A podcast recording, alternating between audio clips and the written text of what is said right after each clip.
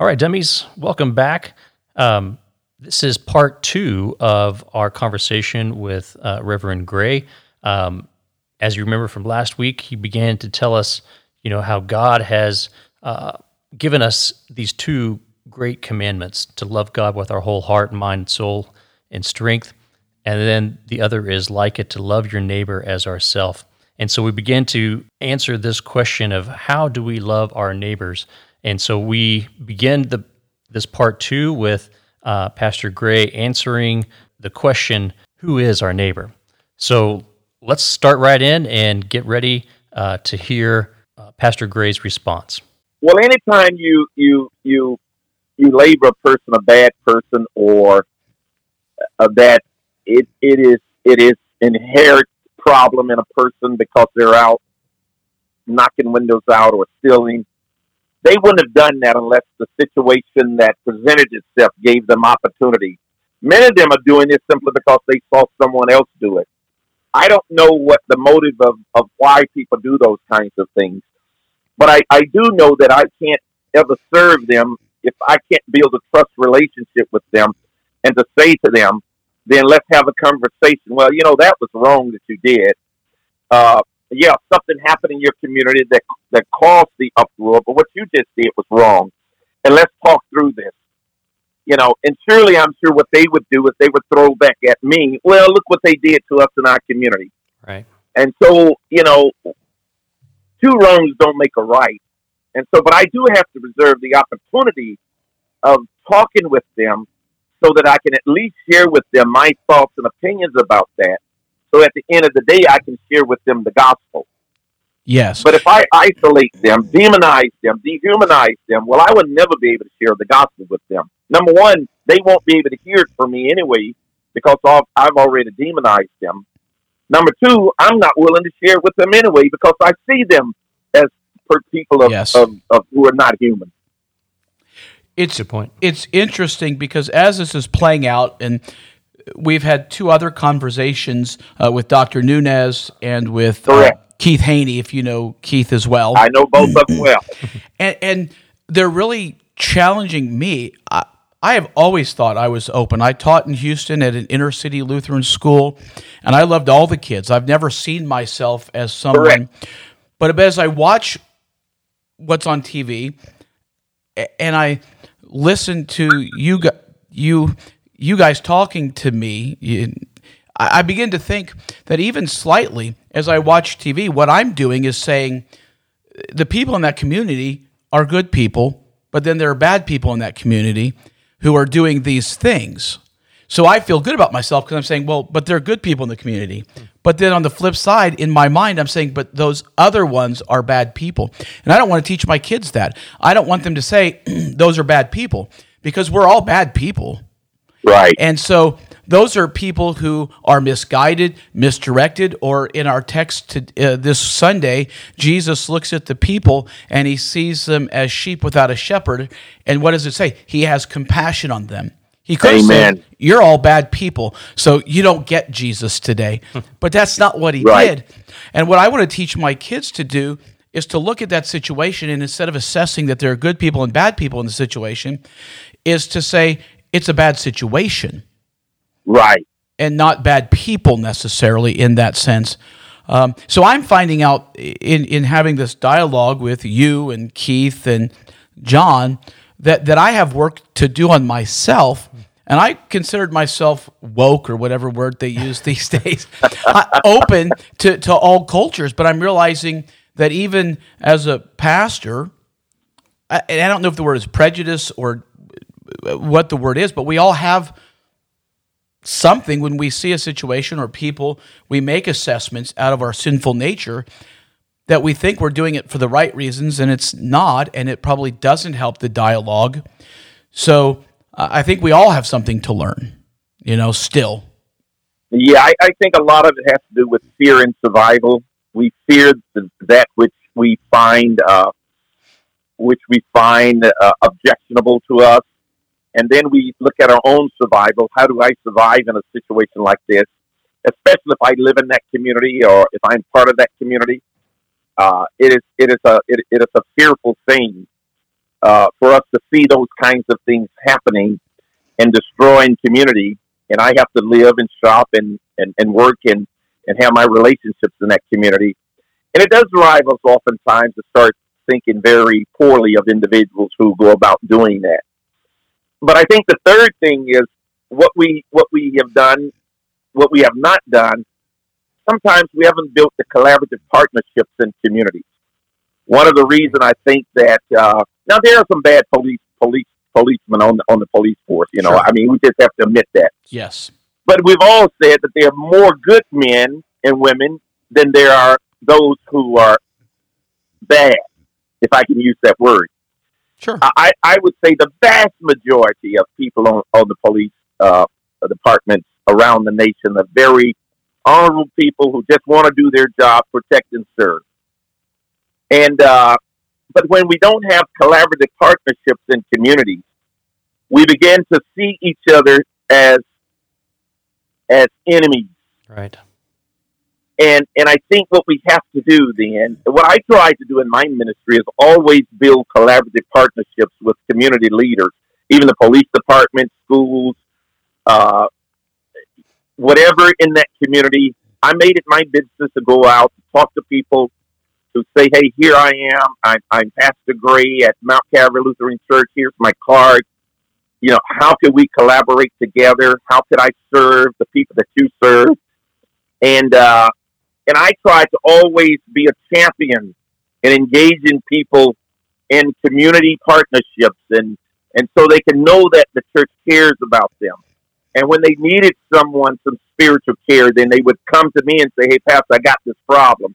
Or they needed something from the church or they needed uh, a religious understanding or faith understanding or wanted to get baptized or needed someone to be buried. They can always come to me and say, I know there's a pastor who cares even though I may not be a member of his congregation, sure. that he is a partner in this community. And so I think the third thing is that we as Christians must build collaborative partnerships. We must advocate with the people in our communities to serve uh, the people of the community in which God has called us to serve. That's that's excellent words. I I think you've really challenged me, um, maybe Pastor Chuck as well, that we have failed um, to do that well in our community. You know, we haven't. We've kind of get kind of our blinders on. We think, oh, this is this is my little community is is just this little church, and our community is so much bigger, um, and that we need to um, to break out of that comfort zone and and venture out. And it's interesting because I was having a discussion with one of our members, and I said something about uh, having this dialogue about uh, race, and we're looking at using uh, Keith's Bible study, "One Nation Under God," uh, as as for our congregation. And somebody said, "But Pastor, we don't have any African Americans around us." And I'm like, "We do." Uh, the one school just down the road from us, it's in Tulsa. It's not in our city, but it's five miles down the road. Right. Is is probably sixty percent uh, culturally diverse. Correct. So I'm like, we don't even see sometimes the diversity of culture around us. And this is not a black and white discussion or a black and brown and white discussion. I'm talking about uh, Indian and Asian and, and all of the diversity that makes America what it is supposed to be when it's working well. But our people, we don't even see that. And so I think it's, we have to open our eyes to see the diversity around us. And maybe it's because we're only immersed in the culture or, or the community that's like us. Mm-hmm. And so what you did is got out and met all of the community. You challenged yourself Amen. to go beyond that one block radius of the homogeneous group of people that you could have just said, These are my people. But that's not what God did. That's not what Jesus did. So why should the church do that? Why should pastors and members say, well, I will reach out to everyone in my uh, tax bracket? That That's not how we do right. things, right? So, well, that shouldn't be the way we do things. We we should be like you, like Jesus did in, in that text you just mentioned in Matthew 9, 35, 38. He went through their towns and villages preaching the good news of the kingdom you know, healing their sickness and diseases. And when we saw the crowd, he had compassion on them. You know, because the people you serve may not may not uh, may not have a lot of uh, issues going on in their lives. I mean, they may be middle class white Americans who, you know, uh, make a great salary, have a nice home, a nice community. Uh, they may have health care. You know, they may have a great retirement. Their kids going to great schools. All of the things you see across the the tracks of people. Well, you don't have that on your side, but yet the people across the tracks may have that. Mm-hmm. And I think the issue is, do I care about those people over there? You know, do I care about the people over there? Because I need for my people to care about them. So then I need to be the champion of, of engaging those people so my people can see that I am engaged in the broader community so they can feel comfortable in their engagement of the broader community itself. That's excellent. So, so that's that sense. Um, I think it was Pastor Haney yesterday that said this.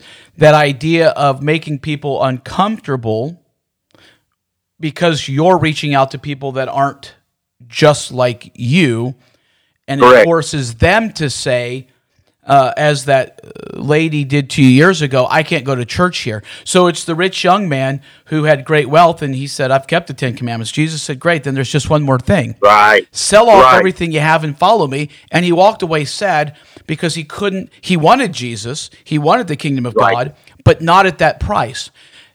And so Correct. maybe we have to challenge our own people to say, hey, this is our community, and our church should be somewhat reflective of our community.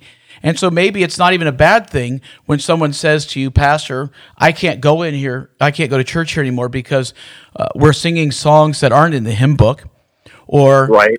we're clapping during the songs, right. or I heard somebody say amen, or I saw a lady with a tattoo on her wrist right. or her ankle, and you're getting away from these German people. And I'm like, what you said is true. I don't have a window to open, but look around us.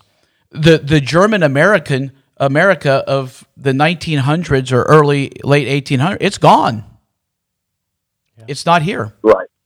So we well, and, I, and yeah, and I think one of the things that we we don't want uh, Missouri Synod, uh, the predominant group in Missouri Synod, you know, their ancestors are from Germany or from Northern Europe. We don't want them to feel guilty about who they are. I mean, they have a right to be German.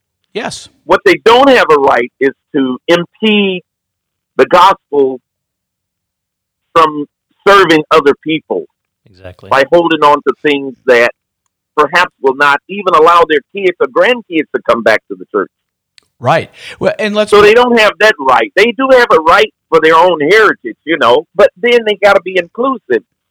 They need to say, well, what what is it about my my way of doing things that is not attracting even my kids and grandkids back? Uh, I don't want to throw the baby out with the bathwater, but maybe there are some things that I can do differently, uh, so that I can I can serve this this this group of people that are out there. And so I'm just thinking about this because you're an African American pastor in a Lutheran church. Right. You're one of a handful, really. Unfortunately, it's not right. the group. It's not the diverse group it needs to be. But Correct. you're a pastor because uh, I'm assuming you can correct me if I'm wrong. I'm going to make an assumption here. You're a pastor at a Lutheran church because you believe that the doctrine and the faith of the Lutheran church is as correct as we can be here on this side of eternity, right? Amen. So Amen. why would we not, if I'm here for the same reason and Guy is here for the same reasons, why wouldn't we want other people to be part of a church body that we think is got it? You know, that should be our goal. Not you're different than me, but I want you to be part of this thing that I think is about as right as we can be. Right? I mean, Amen. No, no, I agree with that one hundred percent. Uh, well, I think people grow up in their own worlds. They grow up in their own culture. They grow up around their own people, and it's hard sometimes to not hear all of the demeaning things that are happening out there to people and see it on television and all of that stuff, and then say, "Well, I, I would, I would never want those individuals around us." I'm going to give you an example, and it, it may not be the best of example that I should give. I don't know if you read the Black Clergy Caucus uh, letter. I did. Yes. Okay. Okay. So so we get a uh, we get an email from a from a Lutheran who who just took, I mean, just just was absolutely livid about that. Hmm. And the person said that uh, you're charging those person with being a racist if we don't agree with uh, some of the some of the, the writings in the letter. And so the person then went on to charge the black community with all kinds of things. I mean, it's a you guys talking about this, but you don't say anything about black abortion. You don't say anything about black incarceration. You don't say anything about black addiction. You don't say anything about black teen pregnancy. You don't say anything about you know, black undereducation. You don't see anything black poverty. You don't say anything about the black community. Uh, other words, going to hell in a handbasket. And uh, so, so he brought he equated all of that stuff with the statement of saying, you know, from my understanding of the statement, that we do have some historic issues here, and maybe it's time that we need to sit sit and talk about these historic issues. But because he felt that that was a charge calling him something that he's not, hmm. that then he throws all of this stuff up against the wall. Now, when you do that, unless it is a person who understands now the anger of that person and say, well, let's talk, then you've just built a wall. Because people are going to say, well, wait a minute here. You've charged me with 600 things here that I have no way of, of trying to solve all of those problems. I'm right. talking about this particular problem.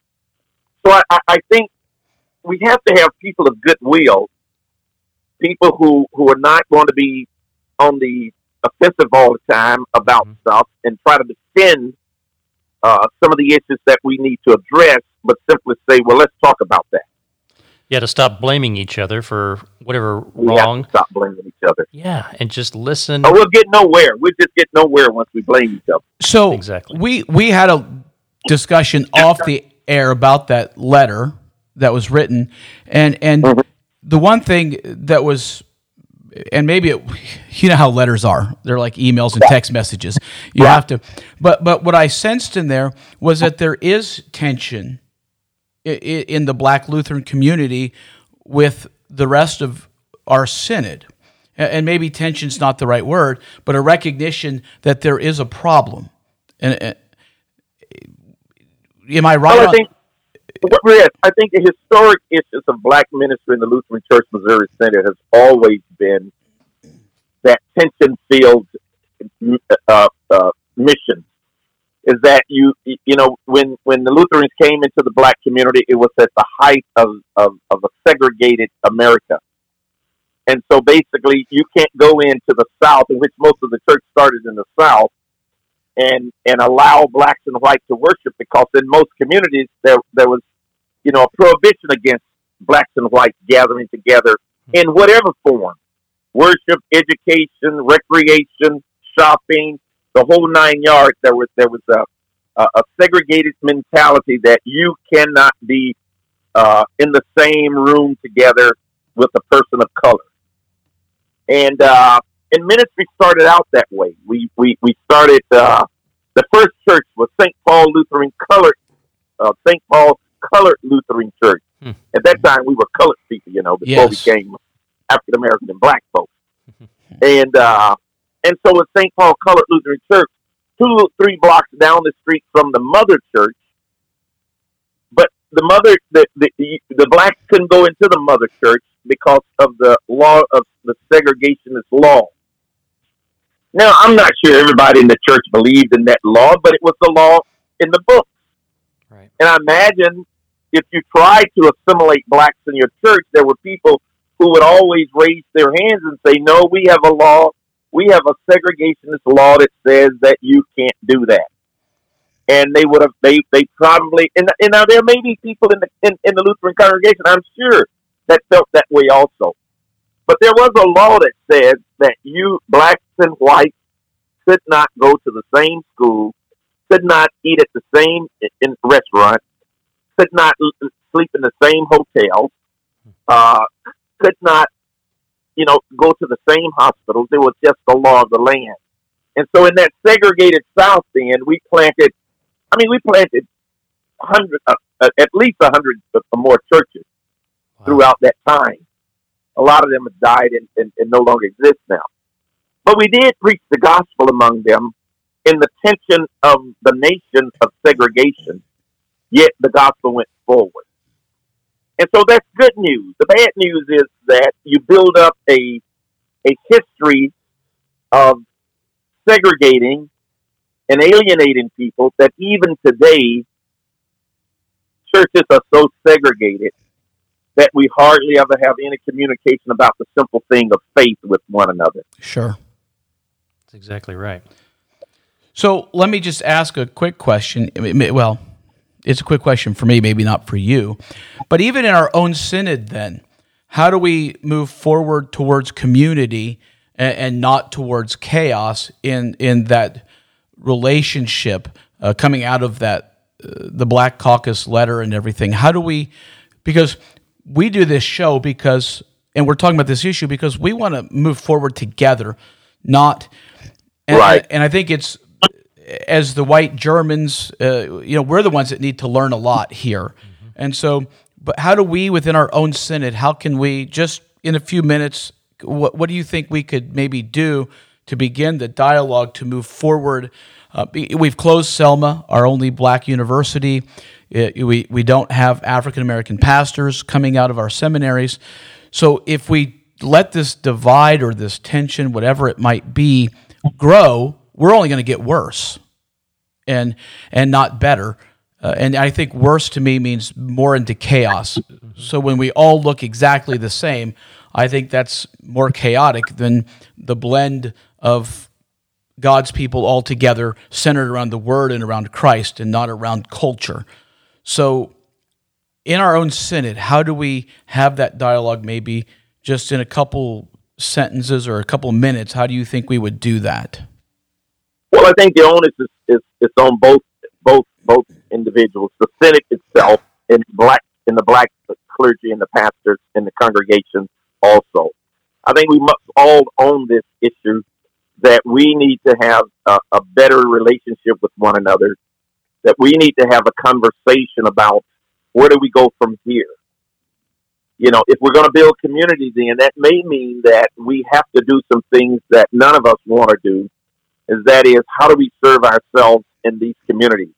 Do we need to either merge congregations or do we need to have dual parishes where, you know, uh, uh, a black pastor is pastoring the black and a white Lutheran congregation? Now, the, the merger is going to be a tough thing because there are a lot of historic Lutheran, black Lutheran churches, like white churches, that just don't want to give up uh, their history as being a Lutheran church Sure. there are some areas of the country where you just don't have white churches and you have black churches and you don't have uh, black churches where you have white churches. I mean, there are just some areas of the country where that's not going to work. But I think a national dialogue uh, and a continuous dialogue on uh, bringing people together, talk through some things, talk about where do we go from here as the people of God, how do we build uh, better relationships uh, uh, among each other, how do we uh, look in, to the future of, of building more multi uh, ethnic congregations as we start new churches or as we merge congregations together. But it always starts with a dialogue.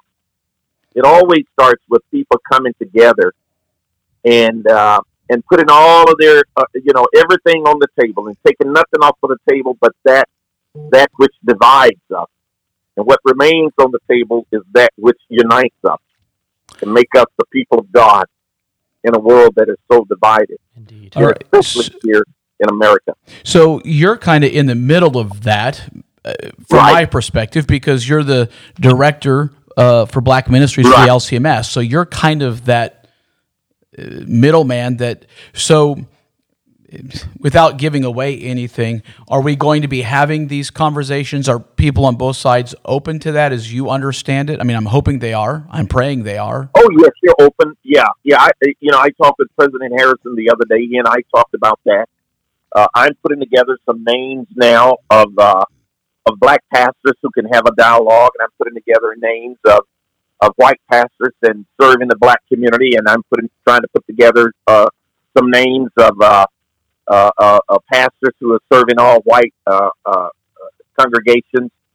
and uh, and start to having a, a deliberate dialogue about uh, where do we go from here.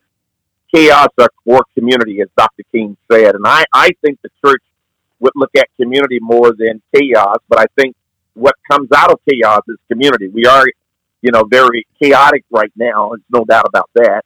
Mm-hmm. And I would say that uh, segregation on Sunday morning is a chaotic thing it may it may feel unified as the people of God as we worship, but it's really chaotic. It's against the word of God. And yes. we need to come back to what the word says that we are that we are unified by the gospel. It is the only power of salvation, and the gospel is not is not a, a color. Uh, it, it is a it is a Christ Amen. who bridges the color divide, and that we need to be about that. So yeah, we, we're going to try to get some some people together to have some dialogue. Uh, maybe there is a national dialogue that we need to have. Uh, I'm not sure if that's going to happen, but I, I, you know, I can. I'm going to put together some names of of people to start doing a Zoom, and then to start trying to figure out once we get out get out of this quarantine, where do we meet? Maybe in St. Louis to have some serious dialogue about this. Well, let me just tell you, I'll give you two names. I'm sure they're on your list. Dr. Nunez and uh, Reverend Keith Haney. They were both. Oh, oh no doubt about it. They, they, they, those two names are on my list. I figured yeah. they were. Uh, they're just Dr. wonderful part yeah. of this conversation, as you have been yeah. for us as well. Uh, and I was just thinking, as you were talking about chaos or community, uh, Sunday, the text on Trinity Sunday was the Spirit of God moving around, hovering over the earth without form or void, that kind of chaos. And from that, God speaks and orders it. And so I, I, you talked about the word. So I think what we need to do is continue to use that word of God to order our churches to be what God would have them be. Um, so I'm going to do for you what we did for Pastor Haney. Um, if you imagine the whole world is listening to you about this conversation. It's really only probably about 12 people, and six of them are related to me. But uh, what would you say to them in a few sentences to help them be part of the solution? Well, you know, I, I think the only thing I can really say is, is go back to what Jesus said when when when you ask, what is the greatest commandment? I mean, I mean, God gave us these commandments to live by, and and and here these religious leaders looking at Jesus because he's bridging the gap of all of these people, and uh, he is he is touching the lives of people that even the religious people wouldn't have anything to do with. And and they just wanted to know, well, what what's going on here? What is the greatest commandment? And he breaks it down in two tables of law. Love, number one, the primary word. The operative word is love. Love God and love your neighbor as you love yourself. Now you say, well, I mean, that's easy to say, but how do I go about doing that? And I keep going back to that first point. Hold on to the Word of God. What does the Word of God say about my relationship with God and with other people? And then number two, then, so so so how do I, as the child of God, uh, how do I go about then building a trust relationship? that means I got to walk across the room. Mm-hmm. That means when I see someone or I work with someone, or I live close to someone, I, I need to, to start a conversation with those people. Yep. And I need to talk to them about, you know, wh- who I am, what I believe, my faith life, my community life, and I need to listen to them because my background may be totally different than their background. Right. And, and I would say then the church needs to ask the question, the number four question I would say, what are the channels that I call of cultural influence in our community? What are the channels that are out there in our community that would help us to influence the cultural divide? Education, healthcare, business, art, entertainment, media, nonprofits, government, law, justice. All of those things should be the field where we utilize our kingdom work in the lives of people, leveraging what God has called us to do, utilizing those resources, connecting with those people in community, and just building trust relationships. The only way I know how to do that it's you got to walk across the room, and you got to simply be able to talk and listen, hmm. and pray, and then to act on behalf of humanity. Well said. That is, again, thank you because that's just that last segment there that just makes it so simple for us to just walk across the room and be willing to listen and not judge or anything else. Um, so we just want to thank you today. I told everybody, I told you it was going to be great today, and it was. Pastor Fantastic. Gray, you are just a blessing to us this morning, but also to our church body as well. And so we want to say thank you. And I told my mom you were going to be on the show. she doesn't know you personally. She's heard you preach in Houston, but her comment was, "Oh, I'll probably listen. I love to hear him talk." So she won't listen to hear me, but she's going to tune in for you. So thank you for Now, getting. what's your, who is your mom? What's her name? Her name is Chicky. So, Okay, but thank you I'm for. sure, I'm sure I know her there in Houston. I'm sure. Probably with her in uh, in different capacities. She taught there in Lutheran schools for 40 years, so probably y'all Oh, came yeah. across each other Oh, many yeah. times. But thank you No for getting her to tune into the show today. I appreciate that. Amen. So, uh, blessings to you and blessings to all our dummies. We hope you have a wonderful day.